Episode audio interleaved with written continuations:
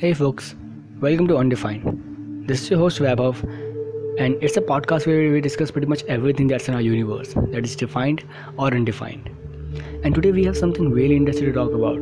But before getting into that, I want to share a little story with you about my childhood. Well, since the very beginning, I was a kind of a child who would ask so many questions. Well, I got the answers of some of them. There are still so many questions in my head that remain unanswered so what i did was i started digging internet to look for the answers i wanted.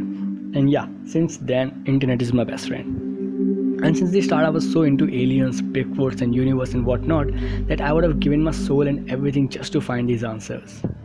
And and i have this very weird memory of myself at the age of 9 or 10 uh, where i would go to that puja that everyone has at home and i would sit there and pray to those stones to which we call gods and hey god please send some aliens to come kidnap me because I really want to meet them and see what's in outer space. And that is all because I used to hear about those cases of alien abductions every other day that I wanted to be one of them. I know I sound like an absolute idiot right now, but at least now you know how curious I have always been about life and everything. And we'll definitely be talking about spaceships, alien universe, and so on and so forth in coming episodes. But for now, let's just assume that we don't know if alien exists or not, and let's just dive into today's topic, which is the Fermi paradox. So everyone feels something when they are in a really good starry place on a really good starry night and they look up and, and just appreciate the beauty of it. So everyone feels something, right? So on one night, physicist Enrico Fermi, and yeah, I'm emphasizing on the word Fermi here because that's what it's all about. So one night, he was lying under the sky and he felt something too. And he said, Where is everybody? Like, where is everyone in the universe? And I know I started, sky seems really vast but you know we are only looking at our very local neighborhood. So on the very best night what we see is roughly around 100 million of the stars in our galaxy. And yeah that's a fact. And almost all of them are less than 1000 light years away from us. And you know it's just it's just 1% of the diameter of our milky way because our milky way's diameter is more than 100000 light years. So when we think about the topic of our stars and galaxies a question that tantalizes most human is that is there any other intelligent life out there? Okay, let's see. Let's put some numbers to it. So, the observable universe is about 90 billion light years in diameter, and there are at least 100 billion galaxies, each with 100 to 1000 billion stars. And recently, we have found out that planets are very common too, and there are probably trillions and trillions of habitable planets in the universe, which means there should be lots of opportunities for life to develop and exist, right? But you know what? Even if there are alien civilizations in other galaxies, there is no way we'll ever find out about them because everything outside of our direct, uh, direct galactic neighborhood, that so-called local group, is pretty much out of our reach forever. And the reason why I say this is because the expansion of the universe. Yep, you heard it right. The universe is still expanding and at the rate of light's speed, probably higher than that. So even if we had really fast spaceships like they can travel at light speed, it will be so hard for us to reach at the destination because that wouldn't be there anymore. So let's just focus on our galaxy that is Milky Way. So the Milky Way is our home galaxy and it has around 400 billion stars. And that's a lot of stars. And there are about 20 billion sun-like stars in our Milky Way. And the math say that a fifth of them have an Earth-sized planet and its habitable zone, the area with the conditions that enables life to exist. And if only 0.1% of those planets harbored life, there would be 1 million planets with life in the Milky Way. So, should we say that we have neighbors? But wait, there's an organization called SETI, the Search for Extraterrestrial Intelligence. It's an, it's an organization dedicated to listening to for those signals from other intelligent life. And if we are right, then there are at least 100,000 or more intelligent civilizations in our galaxy and even if a fraction of them are sending out radio waves or laser beams or other modes of attempting to contact us, shouldn't SETI's satellite picked up any signals by now? But no, it hasn't ever. Not even one. So again, the question arises: Where is everyone hiding? Let's see. Let's try to figure out. Like, uh, so we know that Big Bang happened around 413 billion years ago, right? And our Earth is around 4 billion years old so there are numerous chances that planet must have been born in the gap of 9 billion years, right? Uh, now let us compare our 4 billion year old to a hypothetical 8 billion year old planet X. And if planet X has similar story to Earth, let's look at where this uh, civilization would be today. I mean, just imagine the technology and the knowledge of a civilization only thousand years ahead of us. Could be shocking, right? And a civilization one million years ahead of us might be as incomprehensible to us as human culture is to chimpanzees. And the planet X is 4 billion years ahead of us. Yeah, billion with a B. So let's just imagine what kind of technology they would have by now. So there is something called Kardashev scale, which helps us group intelligent civilization into three broad categories, and it's by the amount of energy they use. So there are the three types of civilization according to theory.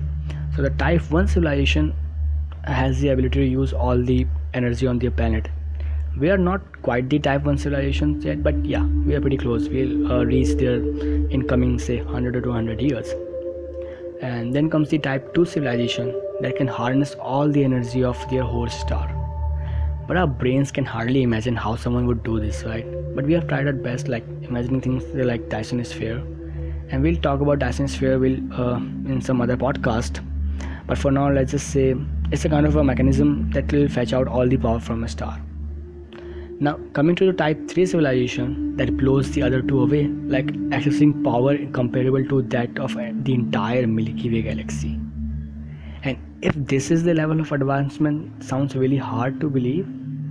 Remember Planet X we talked about, and there are 4 billion years of further development. And if a civilization on Planet X was similar to ours, then they were able to survive all the way to type 3 level the natural thought is that they would probably have mastered interstellar travel by now, possibly even colonizing the entire galaxy. And one hypothesis tells us how galactic colonization could happen.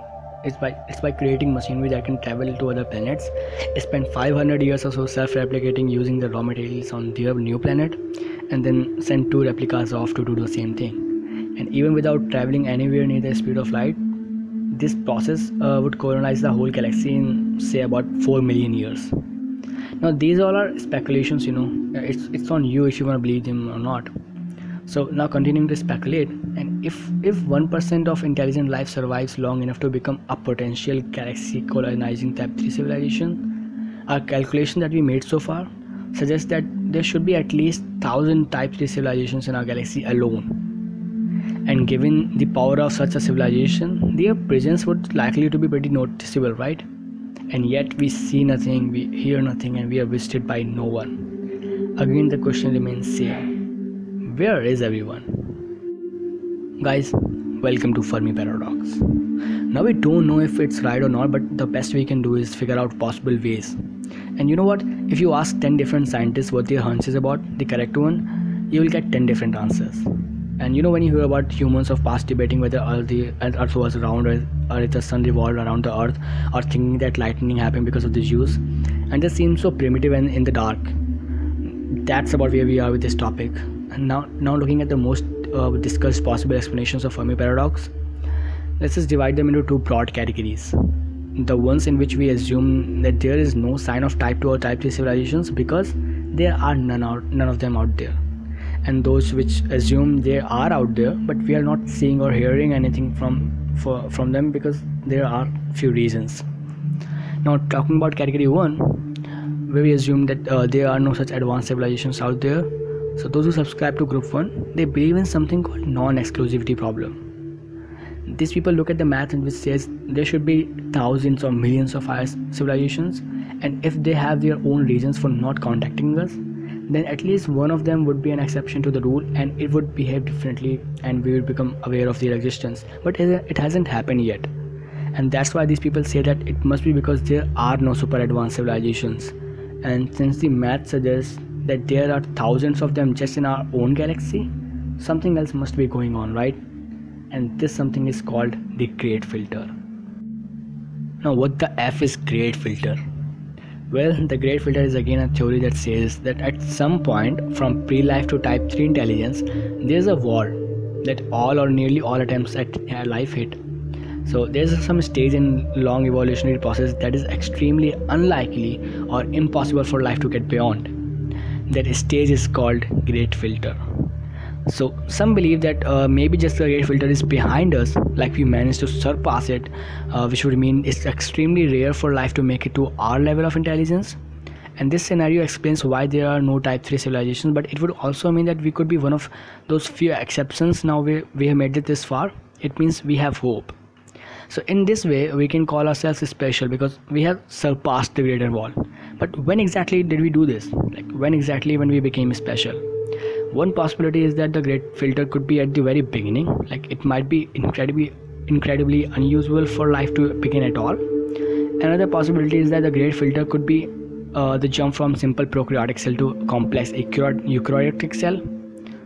Now they, there are so many other possibilities but we have the time limit right? So let's just focus on the important ones. So the group one thinkers uh, if the great wall is not behind us the one hope we have is that the conditions in the universe are just recently for the first time uh, since the big bang reaching a place that would allow intelligence uh, life to develop. In this case we and many other species may be on our way to super intelligence and it simply hasn't happened yet. Uh, we happen to be the rare here uh, at the right time or to become one of the first super intelligent civilizations. Now few people think that the great filter is ahead of us. Like we are neither rare nor early. It may be possible the great filter must be in our future. This would suggest that life regularly evolves to where we are, but that something prevents life from going much further and reaching high intelligence in almost all cases. And we are unlikely to be an exception. Like there will be a natural disaster in future like gamma burst or something that will wipe us out completely. And yeah, it seems scary, but it might be possible. Who knows? So that was it about uh, group 1 and now let's just talk about group 2 who believe that their type 2 and type 3 civilization exist and they are out there. And the group 2 explanation get rid of any notion that we are rare or special or first at anything. On the contrary they believe in something called mediocrity principle whose starting point is that there's nothing unusual or rare about the galaxy solar system or level of intelligence until the evidence prove otherwise. And they are also much less quick to assume that lack of evidence of higher intelligence life is the evidence of their non-existence. Emphasizing the fact that our search for signals stretches only about 100 light years away from us that is only 0.1% across the galaxy. So there are few possible reasons why we haven't heard from them. So the first possibility is that the super intelligent life have already visited earth but before we were here.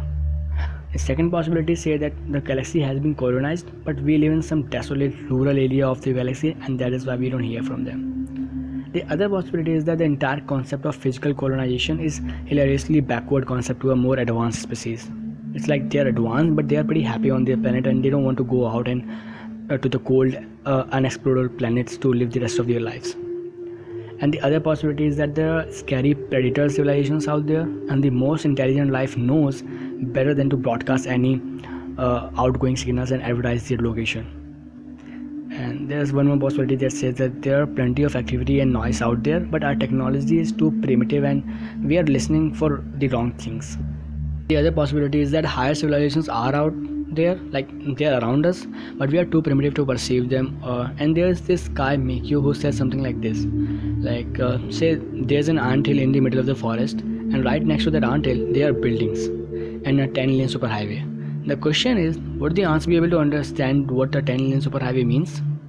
Uh, would the ants be able to understand the technology and the intentions of being buildings uh, the highway next to them? So it's not that we can't pick up signals from the planet X.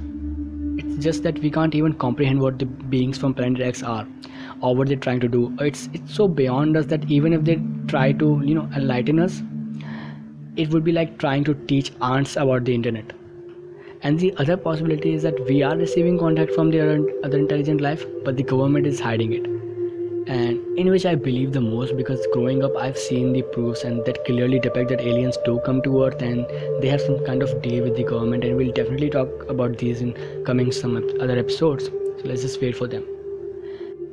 And the last possibility is that we are completely wrong about our reality. Like there are a lot of ways we could just be totally off with everything we think and the universe might appear one way or be entirely something else or maybe we are the aliens and we are we were planted here as an experiment or as a form of fertilizer. There's even a chance that we are all part of a computer sim- simulation by some researchers from another world and other forms of life simply weren't programmed into the simulation. Given that my normal outlook is that humanity is a lonely orphan on a tiny rock in the middle of a desolate universe and the humbling fact is that we are probably not as smart as we think we are and the possibility that a lot of what uh, we are sure about might be wrong And I think Fermi Paradox story opens the door, just a crack that maybe, just maybe there might be more to the story than we realize.